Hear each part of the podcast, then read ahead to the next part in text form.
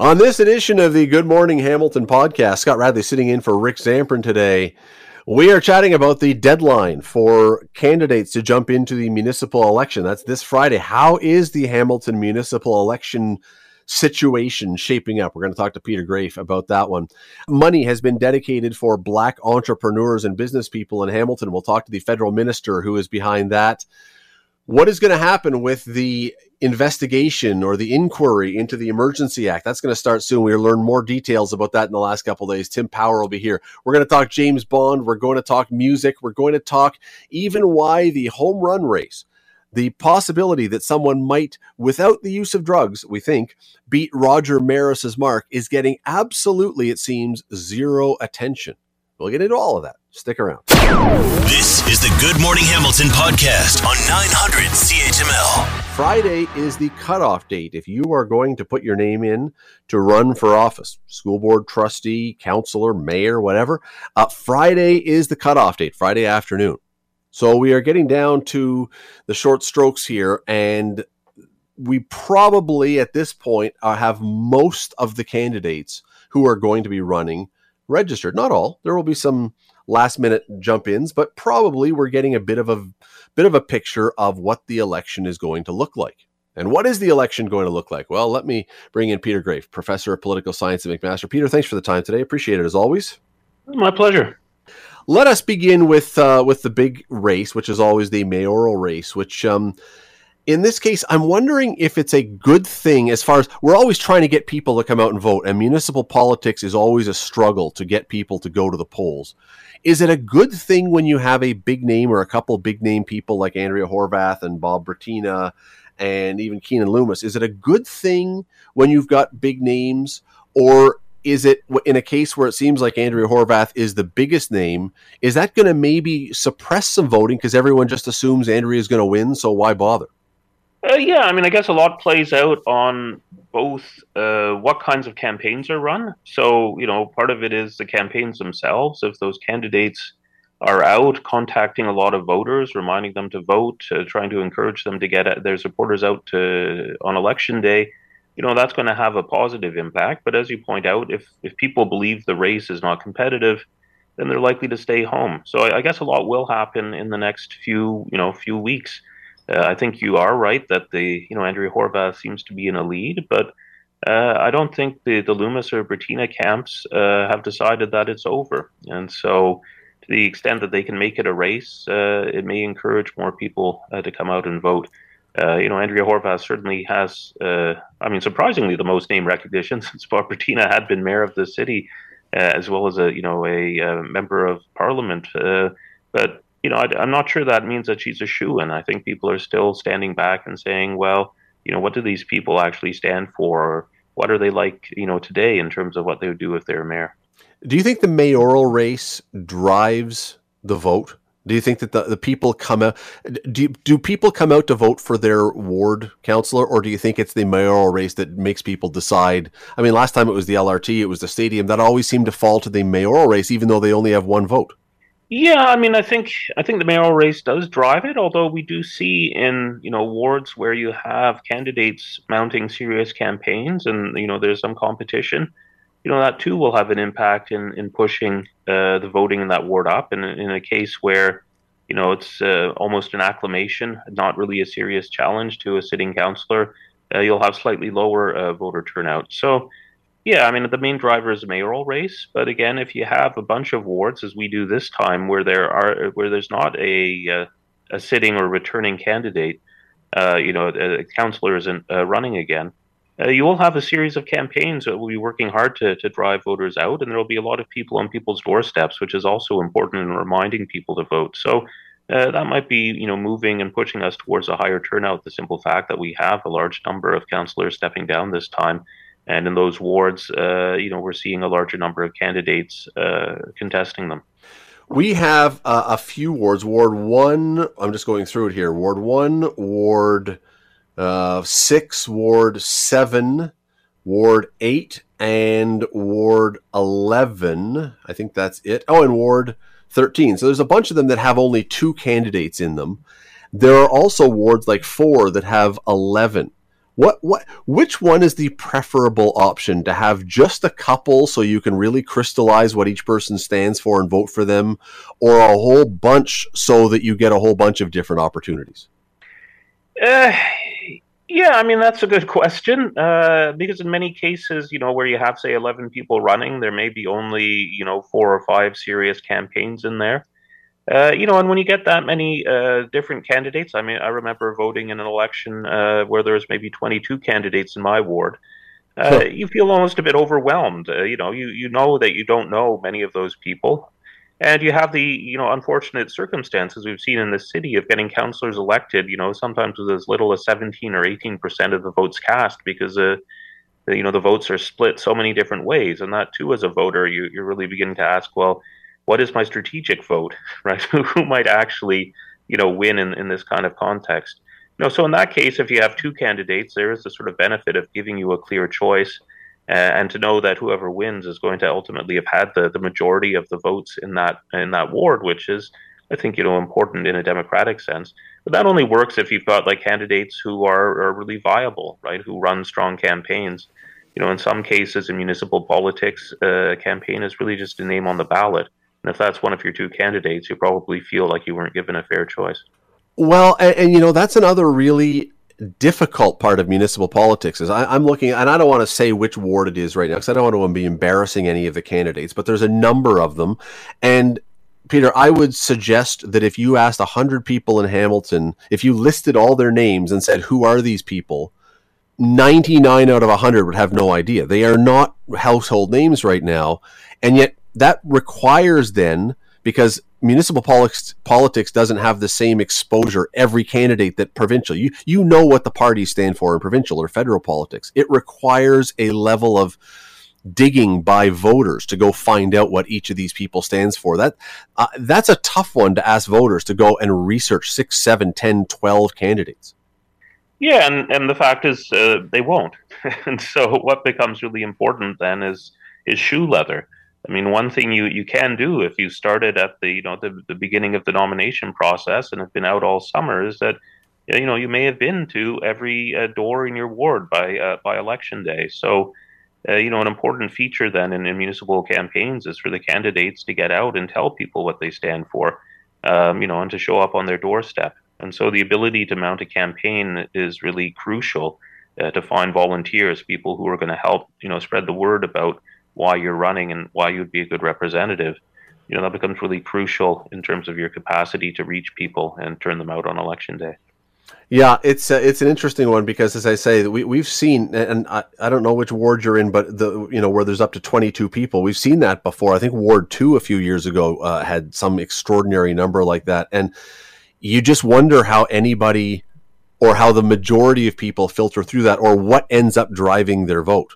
And you know, so sometimes I wonder if you were ever going to run, if you would, if it's best just to make your name like Aaron Aronson or something, so you get a few A's at the beginning and you're first on the ballot. If if if that may end up just being the difference, because oh, there's a name, okay, I'll just do that.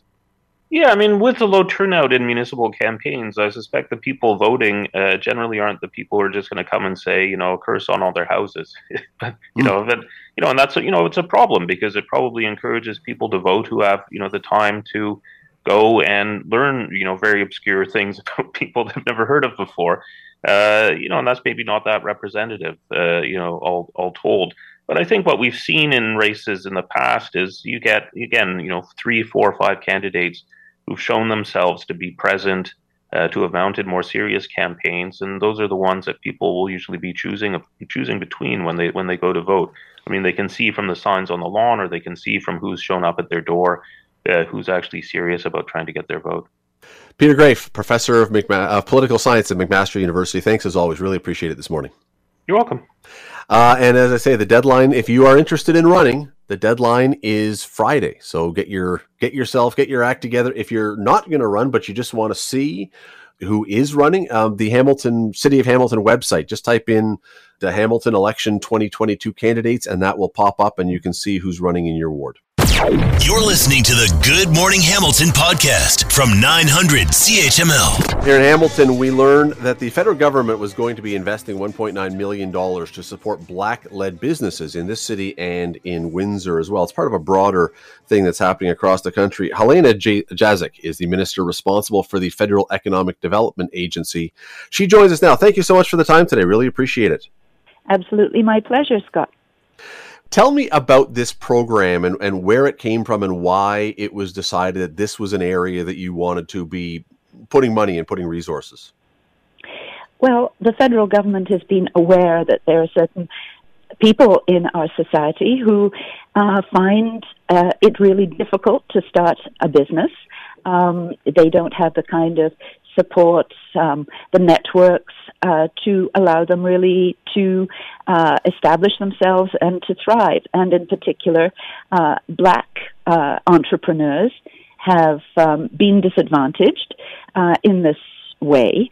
And so our government was uh, obviously aware of that and decided that we needed to invest to assist so that um, individuals uh, in the black community who wanted to establish a business would have the appropriate supports in terms of advisory services, mentorship, and uh, uh, networking opportunities. And um, uh, this group in Hamilton, the Empowerment Squared, uh, led by Leo Nupolu Johnson, uh, approached the federal government with a proposal that was very compelling and uh, uh, they then, um, through their networking across southern Ontario and particularly southwest Ontario, uh, got together with uh, people they knew in Windsor, and so the proposal came to establish this particular uh, southwestern Ontario Black Business Network. It's an interesting, uh, it's an interesting idea for sure. And one of the questions that I that immediately popped to mind, I was reading uh, one of the stories about this today from your announcement, and it was the one of the nonprofits in town conducted a feasibility study. They were asking black entrepreneurs and business people, startups, about the challenges. Uh, many of them were said to be young, under 45, and only a third or so had revenues of 10,000. Those seem like very significant obstacles if you want to get a business going for sure. What wasn't clear, and I don't know the answer to this, is that significantly different from the challenges facing other startup groups, other entrepreneurs, other young business people regardless of the background? Is there something unique in black entrepreneurs that they face something extra difficult to overcome? Well, apparently, yes. Uh, in terms of what we've seen through the years in terms of success. Uh, I think you are referring to uh, some compelling statistics that uh, uh, Ashley um, Montague, yesterday. Yes. yes, yeah. exactly. She and her two sisters have established black-owned to sort of spearhead this whole initiative. I think we all know that uh, black youth have, in particular, been disadvantaged. Um, uh, some obviously have lived in Canada for many years and generations, but uh, particularly in Hamilton, as Leo explained to me, many of the uh, black youth are relatively new newcomers. It's the last 20 years or so that they've arrived in Hamilton. And uh, Empowerment Squared has partnered and shares space with the Children's Aid Society in Hamilton. And so uh, they have a really good partnership going uh, because we know that there's great potential, obviously, uh, in every human being. And whatever we can do to just give people a little bit of a leg up to get started is something that's very positive. Of course, it isn't unique to the to the black community, but uh, in the case of Hamilton and Windsor, these are where community leaders have identified the needs.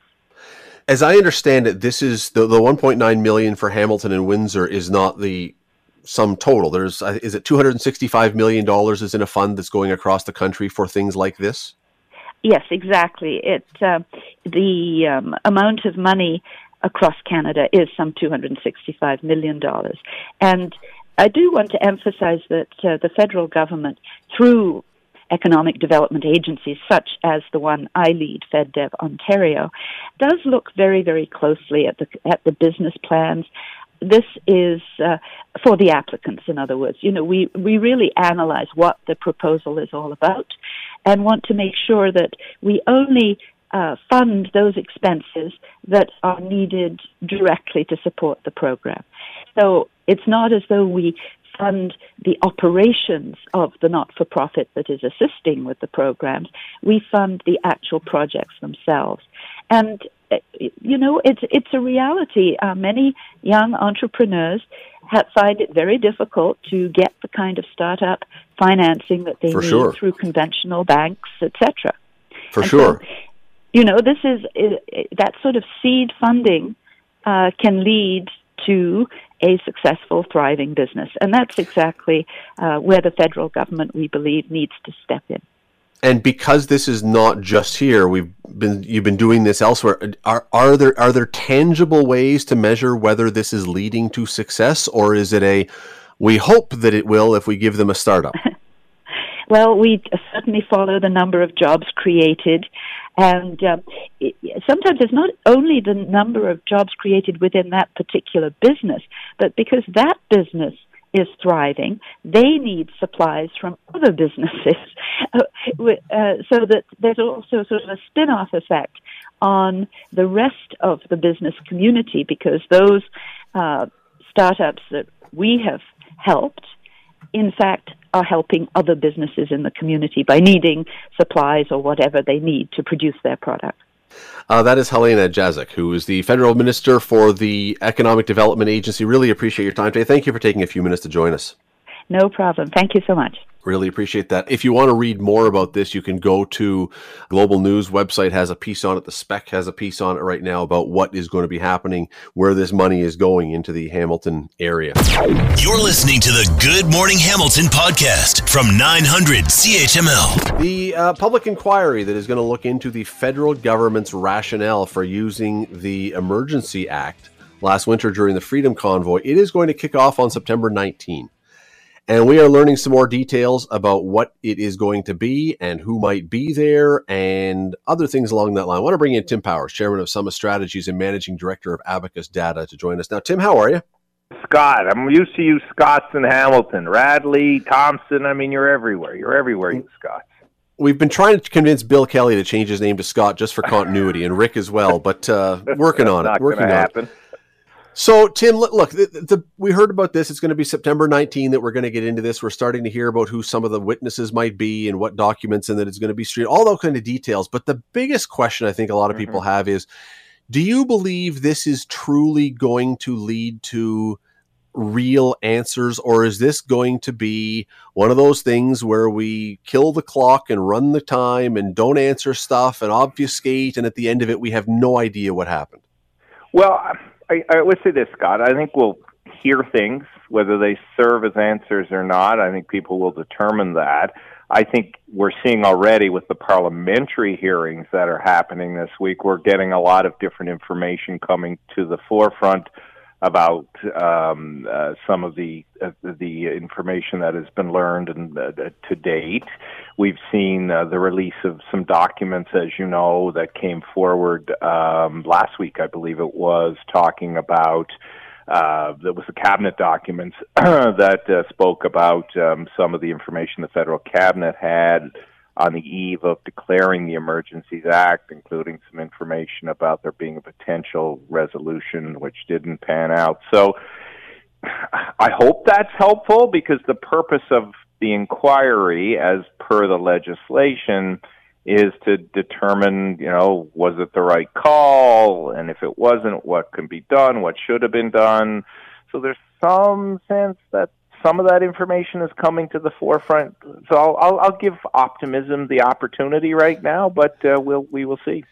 Well, because we know that some of these government hearings, I'm thinking if, if I recall the uh, the SNC Lavalin, where they put limits on what was allowed to be said or how many days, and and you become cynical sometimes that this is a a, a PR job rather Yeah. than trying to really get to the heart of it. Is the fact that we have a judge who is doing this, presumably an independent judge, does that change your level of optimism that maybe we really will learn something important?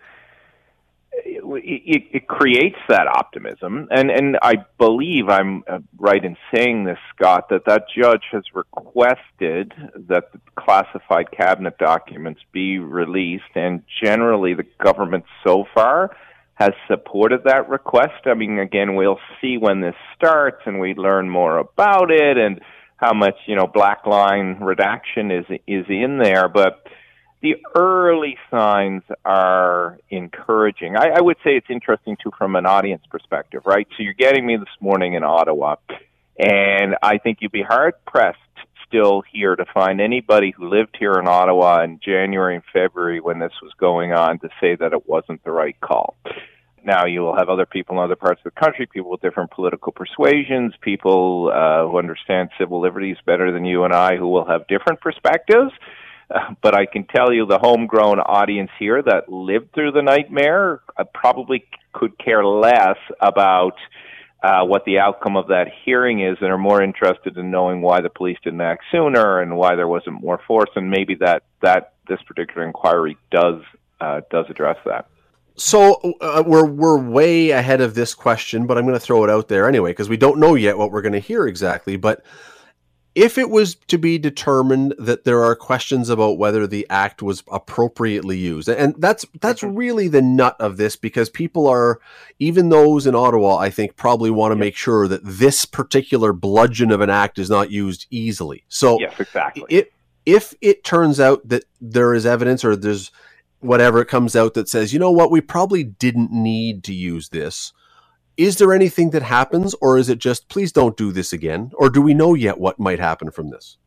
Probably the latter two. Please don't you do this again, and or we don't really know what will happen again. Because again, I, I, I haven't read through the legislation in great detail. I don't know if, if you've had the opportunity to do that either. I mean, I think I remember seeing the coverage at the time and seeing some of the bits of the legislation. There's some latitude in there. I mean, again, I think you're you're hitting on the key point that this shouldn't be a tool that's used when governments just are prepared to throw their hands up in the air and say nothing else can be done. It needs to be used in extremely uh, difficult circumstances when there are limited options. So I, you know, you and I have seen a few of these things before. I suspect there'll be enough shade cast on it to say, well, it was an option that was you know, I don't know if we'll say okay, but should have been contemplated. Maybe there were other things that could have been done at the far, at the beginning, but my guess is there won't be a full saying no, this was entirely the wrong call, unless, as I say, unless we learn some uh, startling new information. Right. And to date, we really haven't yet, from what we've seen through the parliamentary inquiry. Okay, so let's flip it then. Let's say that this inquiry finds, you know what, this government was absolutely correct to invoke the Emergencies Act. In fact, maybe should have done so earlier. Is there a chance that that frees future governments to use it more freely? Yeah, absolutely. And that again, so the judge is going to have to be very careful in whatever prescription or analysis he writes at the end to to make the point that this is is is an, is an as the legal term would be extraordinary circumstance, an extraordinary tool. It shouldn't be, you know, to use a police term, a taser hauled out to subdue a suspect. Um, mm. it, it needs to be more. It needs to be thoroughly thought out and examined, and only when all other options have failed. I think that's what Canadians want. And again, bias declared. If you were living here through mm-hmm. this period, you, and you saw what was happening and the ineffectiveness of things that happened in the beginning, and maybe that's also the answer to this. Maybe there were things that could have been done at the beginning that would have prevented the invocation of the Emergencies Act you you do believe there were extraordinary circumstances here, but of course, all those things are in the eye of the beholder, right? Right, and and this will be streamed. People can watch it. I assume. I'm guessing we got to run. I'm guessing the audience for the streaming will be exceedingly high in Ottawa. It's going to be interesting to see around the rest of the country who all oh, tunes I, in. I, but, people, um, I, I, suspect you get a lot of people in civil liberties, a lot of people who were supportive of the convoy. I, I suspect it will have a unique audience, not like CHML's, but uh, but but but unique, more more unique than what your listeners got. Tim Power, chairman of Summa Strategies and managing director of Abacus Data. Thanks as always, Tim. Nice to talk to you. Bye. You're listening to the Good Morning Hamilton podcast from 900 CHML. Those of you who are old enough to remember the summer of 1998 will remember probably very clearly that the story that summer was the home run race between Sammy Sosa and Mark McGwire, and for a while Ken Griffey Jr. until he fell out of, of the race. But for that summer, every single day, all the focus was on that. This was the biggest story in sports in who knows how long. I mean, it was enormous. Well, this summer, there is a baseball player, and he plays in the biggest market in all of the sport, who has a shot at breaking Roger Maris's record, the the record of 61 homers in a season that is not now official Major League Baseball record, but the one that most pure t- traditionalists and those who favor getting rid of the records that the steroid tainted players had. There is a guy who has a shot at this. And there's almost no buzz about this at all. And I was really puzzled why we're not talking or hearing more about Aaron Judge. I want to bring in Chelsea Janes. She's a national baseball reporter with the Washington Post. She joins us now. Chelsea, thanks for this. Hi, can you hear me? Th- there we go. Now we got you. Thanks for doing this this morning. Really appreciate this. So I'm I'm more than a little surprised when you consider how many people said, "Well, I, I McGwire and Sosa and Bonds are all tainted." And I don't really believe that they are the real record. Someone's got to beat Roger Maris's 61 and do it clean. I'm really surprised that there's so little buzz around Aaron Judge and what he's doing this summer.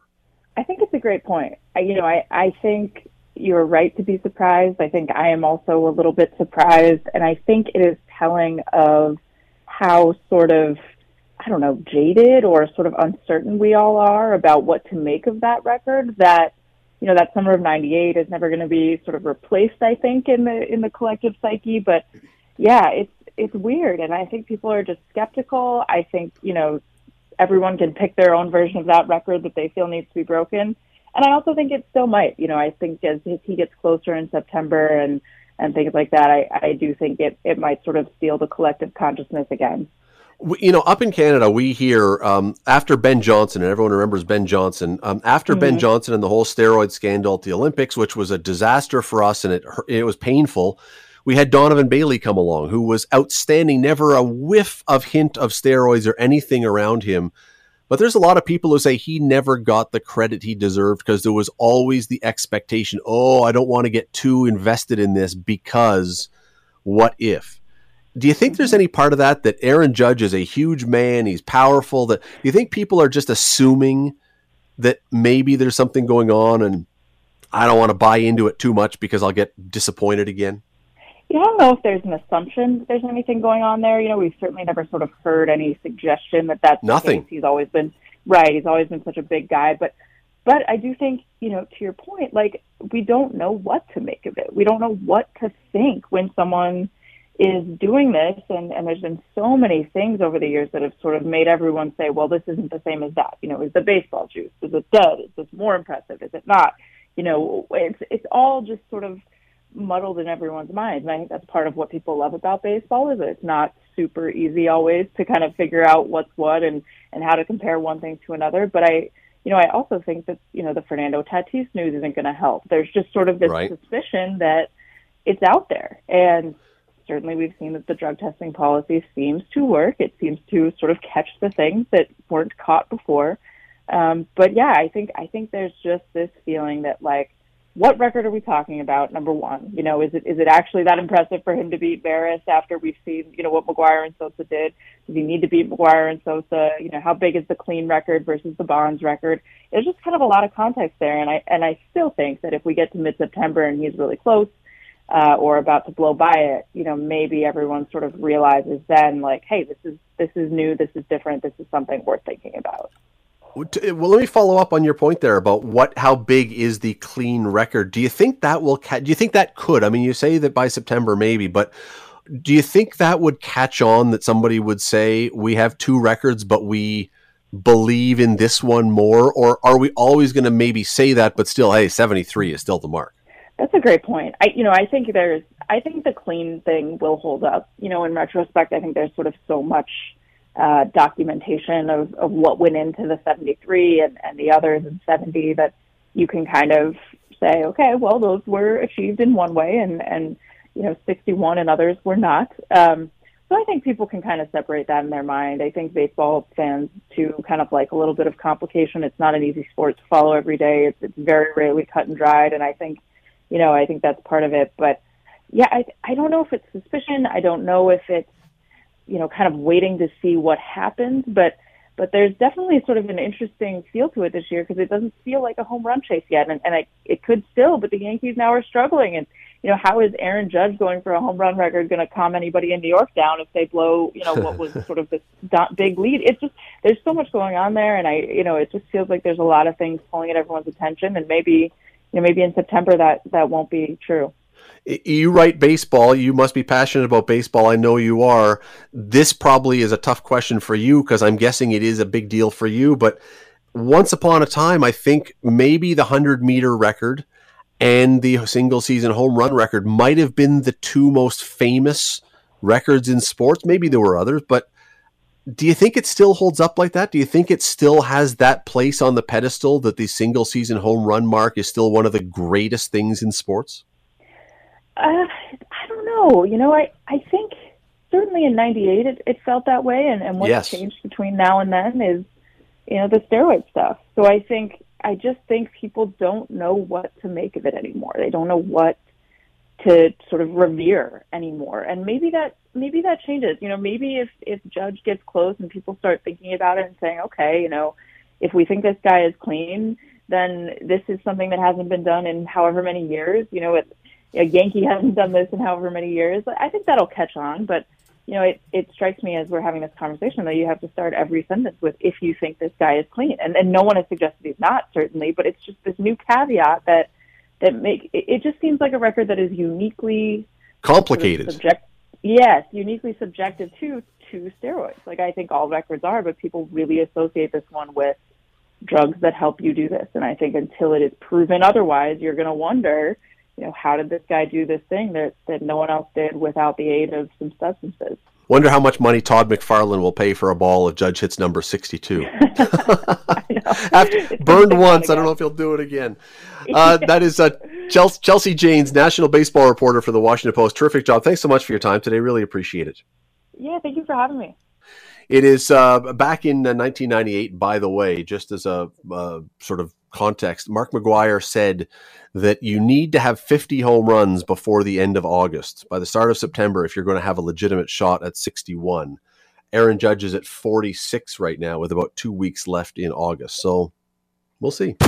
You're listening to the Good Morning Hamilton podcast from 900 CHML. Piece in The Guardian over overseas, over in the UK and the premise is that if you look at streaming service numbers from Spotify and Deezer, that people younger and younger, now into their early 30s, if not just 30, have essentially stopped listening to any new music.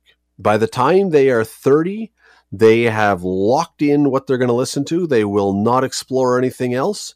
And their openness to new kinds of music ceases and then as they become, mm, you start hearing the same stuff over and over, you become more disinterested because it's so commonplace and music itself becomes less of a priority in your life. It's an interesting thought. I don't know what I think about this, but I know that Alan Cross, who is one of the great music writers and commentators, host of the ongoing history of new music, the Journal of Musical Things you can find online, he will have thoughts on this. Alan, how are you this morning? I'm I'm good. This is uh, just the cycle of life. Uh, every once in a while, this particular topic comes up for discussion and it's it's really nothing new. This is the way things have always been. Uh, there is that sweet spot that we have between the ages of about 13 and 23 there's about a 10 year gap uh, when we enter high school and then get into the real world and during that time, music means everything to us. Not only do we have the time and energy and maybe disposable income to engage with it, but we use music to help us understand ourselves and then use that music to express our identities to the world. And it, it is this, these coming of age years with music that stick with us for the rest of our lives. And by the time we get into let's say into the real world into university or out of university and and, and moving on with with the rest of our lives. We become uh distracted by other things. I mean we've got mm. careers we've got debts we've got real estate we got families we got a boss that we hate we've uh, got a job that we're struggling with you know all that sort of stuff. And music becomes less of a priority because we just don't have the the energy for it. And by the time we get to our our 30s it's like you know what, life is weighing down on me. I just don't have the time to devote to music that I used to. And you know what? I'm noticing that it doesn't sound as good as it did when I was young. So mm. there's something wrong with it. Uh, and and what's interesting, if you go deeper into these streaming statistics, you'll find that there seems to be an age about 40, 40 and a half, 42 years old, where many people go, you know what? I'm still young. I'm still cool. I'm still hip. I'm still with it. I can still get down with the kids. And they spend about uh, 12 to 18 months trying to get back into music in the same way as they did when they were, were teenagers. And uh, after a while, they give up. It's just no, you know what? And I'm going to go back. If I if I need a hit of music, what I'm going to do is go back to that time in my life when music was everything to me, and uh, I, I'm just going to live in those years. Well, they give up now because so many people are saying, "Yeah, but the music today, for the most part, sucks." I, I'm not. I. That's not an editorial comment. That is, uh, you hear that all the time, though. It's not the same as it was, and maybe again, that's just an age thing. But you know, there, there's something else, though, Alan, about this that really I find intriguing about this particular time. And you talked about how music was everything to you, but for in the 50s, in the 60s, in the 70s, 80s, 90s, even into the 2000s, music was a very collective thing because you listen to it out loud with other people in your car or with a ghetto blaster in the 80s or whatever. Now everyone's got the earbuds in and you're doing it by yourself. It seems like it's less of a community kind of thing. Oh, very much so. There is no center to the music industry these days. Uh, the rock stars that we have, or the music stars that we have today, are nowhere near as big as they were back in the in the olden days because we had this consensus, we had this agreement that these were the greatest musical stars mm-hmm. of you know every everywhere. So you know despite all the bump that you hear about streaming stats and you know drake is breaking all these beatles chart records and all the rest of it yeah that's nice and it's impressive but it's nowhere near as impressive as it used to be because there was so much less music to listen to back in the day and we were basically spoon fed what we were supposed to listen to.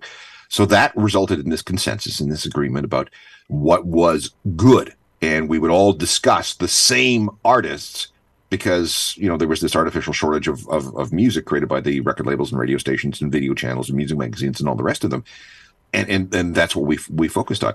Another thing to remember is, and this goes back to ancient Rome. Plato and Aristotle wrote about it, but basically the music. Every generation has a biological right to believe that the music of their youth is the greatest music of all time. Of course, of course. So, you know, no matter who you are, I mean, no matter who you are, no matter what generation you're from, you're always going to go back and say that the music when you were young was the greatest of all time. Unquestionably, uh, which is why Alphaville remains the greatest band of. No, I'm just kidding. hey, Um, hey, a band that's never played Canada. Uh, is that true? They, but, but they're big in Japan. But uh, they are big in Japan. There and and Brazil for some reason. And Brazil. They didn't write a song though called "Big in Brazil." No, they should. Have. They did not. They should have. Alan Cross, host of the ongoing history of new music. Always love having you on. Thanks for taking a few minutes today. You're welcome. You're listening to the Good Morning Hamilton podcast from 900 CHML. I think that there are probably two movie characters that the character themselves is enough to get people talking and to make news. One of them is always who is going to play Batman next? That has been one that people have talked about for a long time. Every time there's a change, that comes up. The other one is maybe even more obvious and that is who is going to be the next James Bond. Well, there are now stories out that not only are they looking for a new James Bond, now that Daniel Craig has fulfilled all of his obligations, but some of the names that have been bouncing around as almost surefire Bonds, not in the mix anymore. I want to bring in Jeff Weibo, who is with JamesBondCanada.com. James, how are you? Or Jeff, pardon me. Jeff, how are you today? Hey, Scott. Pretty good. Thank you. Natural mistake. James Bond Canada. Oh, I call you James. You know, I'll take um, it uh, and by the way, yes, there really is a James Bond Canada. It's a real thing. And uh, so, Jeff, listen, I appreciate you doing this. Um, th- we have heard for a long time now the name um, uh, Idris Elba was seemingly the front runner. There were a few other ones. That apparently, according to a newspaper in the UK, Express UK now says no, he's out of the mix. They want someone way, way, way younger. Why? Well, it, if you've seen with the Daniel Craig films, they took a long time. They took from 2006 plus all the pre-production all the way till 2021. So you need a a younger actor if you want to carry on. And I think the 007 series is going to be taking finally more of a like the Marvel approach and really plan out their next so many movies. So they do want a younger actor that can actually do it because, yeah, like you said, Idris Elba is what 49 now. You know, if he was going to do 10, 15 years of Bond films, it's he's going to be up there now. So with all the stunts and the demand that, and everything, you need a younger actor, and that's kind of where we are right now in the post Daniel Craig era. Yeah, I, and I guess you know, like when you say that, I mean Harrison Ford is doing apparently another Indiana Jones movie, and he's eighty. So I guess you know you don't have to be that young, but I mean Bond has a there's a difference between James Bond and Indiana Jones, not in just the physical stuff they have to do, but there's other parts of the character that probably you want someone a little younger, a little more. I don't know. Is the word virile too old fashioned? Uh, yeah. Well, I'm sure for Harrison, they're going to write into the story that he's older and can't keep up like he used to. And they tried that at the end of Daniel Craig and even with some of the older Sean Connery kind of stuff with Never Say Never Again. Uh, but yeah, Bond has always kind of been mid 30s in the novels, and that's kind of where most of the audience kind of like to see him for the most part. Even though Roger Moore did it into the 50s, it just eventually gets a, a little crazy because if the leading ladies are 20 and the star right. is 55, it's just not working uh, for audiences, and especially in today's. Maybe they, they got away with that in the 80s, but not today. So you mentioned you referenced Marvel a minute ago that they want to go down that mm. route. I'm assuming. Are you thinking that they want to take James Bond into more of a Marvel kind of thing, like a superhero kind of action flick, or do you mean just the way it's planned out and built one after the other? The planning, like they'd actually have a whiteboard and they would plan, okay, we're going to do the first movie, and then this is what's going to happen at the end of it, and we know what's going to happen on the next one. Too often, after every Daniel Craig movie, they're exhausted from running a giant marathon, and then they're like, oh man, we got to run another marathon tomorrow. So then all of a sudden one year goes by and two years goes by and they don't know what they want to do. So I think they're taking this time right now to determine who they want as their star. And we'll have to, Barbara Broccoli is the uh, producer from Eon Productions that runs this. So a female picks who will the next Bond will be. And it's all up to her. We don't know if, if it's going to be Henry Cavill, who's, you know, they're saying he's out, but I mean, he could still do it, and I think he would uh, bring in the box office numbers.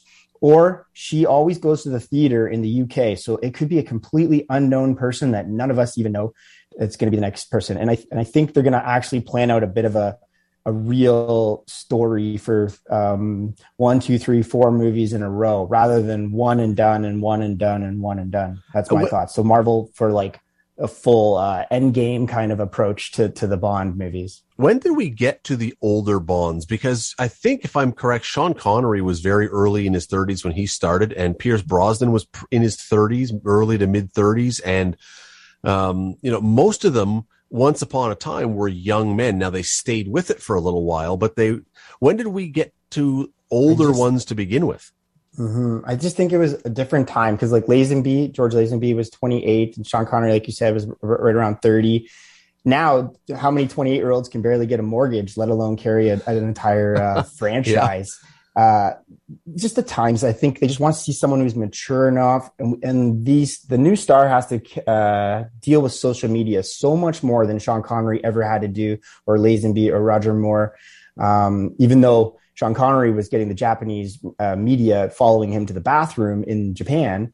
But in 1967, now you've you uh, go whoever they're going to name as the next Bond. Now, like you said, Twitter's going to explode, and it's going to take a lot of mental bandwidth for the actor to uh, deal with it. So maybe they're just looking for somebody probably mid 30s at this point, is my oh, guess. Okay, I, I don't think they can get anyone in their 20s. No, and if that's the point, if the point is we want to have someone who is young enough that they can be in for three or four or five movies, even if there's a gap between them, that's suggesting there's going to be three or four or five more. And I think the one question with the James Bond franchise always is does it ever have a best before date because of some of the things that people point at the fact that he's a womanizer the fact that he is mm-hmm. a, a killer the like things that are not necessarily as accepted or common or enjoyed i guess in certain ways today as they may have been 30 40 50 years ago is there a future for this franchise they definitely need to adapt. They definitely need the younger crowds in because yes, it's it's more of uh, dad's bond that always would go to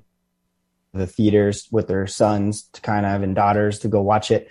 But the younger crowds aren't going as much in North America to Bond. It's huge in, in Europe still, but they definitely need to really think about that and how and that's where they're at right now they want to know who this next bond will be and the best part is he does keep up with the times yes the novels were written that he was uh, just you know out of the war and into the double o section within england in the 50s but that you know we're out of world war ii right now but is there different wars that could happen are there different people uh, in in this world that are threatening us with nuclear weapons right now possibly some connections that they could make a, a villain towards, and then they could maybe determine what a 007 would look like today. And I think even in the last Bond film, they they didn't make him.